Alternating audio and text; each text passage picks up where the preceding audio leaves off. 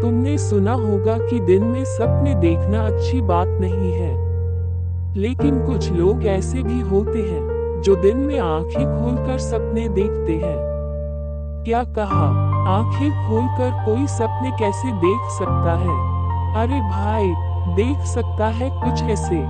एक थे बुद्धूमल जी, अपने नाम की तरह वे सच में बुद्धू ही थे। साथ में कामचोर भी थे। कामचोर यानी जो काम से मन चुराए। तो एक दिन बुद्धूमल जी की माँ ने उनसे कहा, बेटा, तू अब बड़ा हो गया है, कुछ काम काज सीख। जा, घर से बाहर निकल कर देख, सब लोग कितना काम करते हैं। बुद्धूमल जी उस समय आलस में बिस्तर में पड़े हुए थे। उबासी लेते हुए वे उठे और घर से निकल कर चल पड़े। वे थोड़ी ही दूर चले होंगे, तभी उन्होंने देखा कि एक बूढ़ी माए एक पेड़ के नीचे कर बैठी हुई है। उसके सामने लकड़ियों का एक बड़ा सा गट्ठर रखा हुआ था। बुद्धूमल ने बूढ़ी माए से पूछा, ए माए कुछ काम मिलेगा क्या? बूढ़ी माए ने कहा, अरे भाई, मैं तो खुद बहुत गरीब हूँ। मैं किसी को क्या काम दे सकती हूँ? लकड़ियाँ बेचकर जो पैसे मिलते हैं, उससे ही अपना काम चलाती हूँ। आज चलते चलते बहुत थक गई हूँ। बुद्धूमन ने कहा, लाओ, मैं तुम्हारी मदद कर देता हूँ।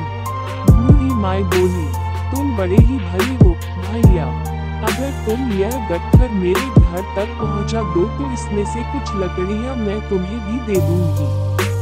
बुद्धूमल खुश हो गए। उन्होंने गट्ठर सिर पर उठा लिया और चल पड़े। वे सोचते जा रहे थे, कोई बात नहीं। पैसे न सही, लकड़ियाँ ही सही। अब इन लकड़ियों को बेचकर मुझे 20-25 रुपए तो मिल ही जाएँगे। उन रुपयों से मैं कुछ बीज खरीदूँगा। मेरे घर के बाहर जो थोड़ी सी ज़मीन है, उस पर सब्ज़ियाँ उगाऊँगा। उन सब्जियों को बेचकर जो पैसे मिलेंगे, उन्हें थोड़ा थोड़ा बचाकर थोड़ी और ज़मीन खरीद लूँगा। उस पर गेहूँ उगाऊँगा। मुझे और बहुत सारे पैसे मिलेंगे। उन पैसों से एक ट्रैक्टर खरीद लूँगा। तब खेत जोतने में आसानी होगी।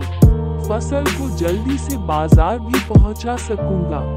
ढेर सारे पैसे और मिल जाएँगे। उनसे एक बढ़िया घर खरीदूँगा। सब लोग कहेंगे कि बुद्धूमल कितना बुद्धिमान है। बुद्धूमल अपने सपने में इतना खो गए कि उन्हें पता ही नहीं चला कि आगे तालाब है। उनका पैर फिसला और वे छपाक से तालाब में गिर गए। साथ ही लकड़ियों का गट्ठर भी पानी में गिर गया। बूढ़ी माई चिल्लाए, अरे भैया, वो तुमने क्या किया? मेरी लकड़ियाँ गीली कर दी, अब मैं क्या बेचूँगी? मेरी पूरे दिन की मेहनत बेकार हो गई। अब इन गीली लकड़ियों को कौन खरीदेगा? वो बुद्धूमन पानी से बाहर निकले और बोले माए मुझे माफ़ कर दो।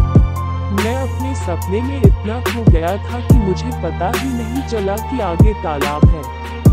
मेरा तो लाखों का नुकसान हो गया माए। बुद्धूमन सिर पकड़कर बैठ गए। तब बूढ़ी माए बोली, बेटा, दिन में सपने देखना अच्छी बात नहीं है। मेहनत करो और फिर देखो। तुम्हें सब कुछ अपने आप मिल जाएगा।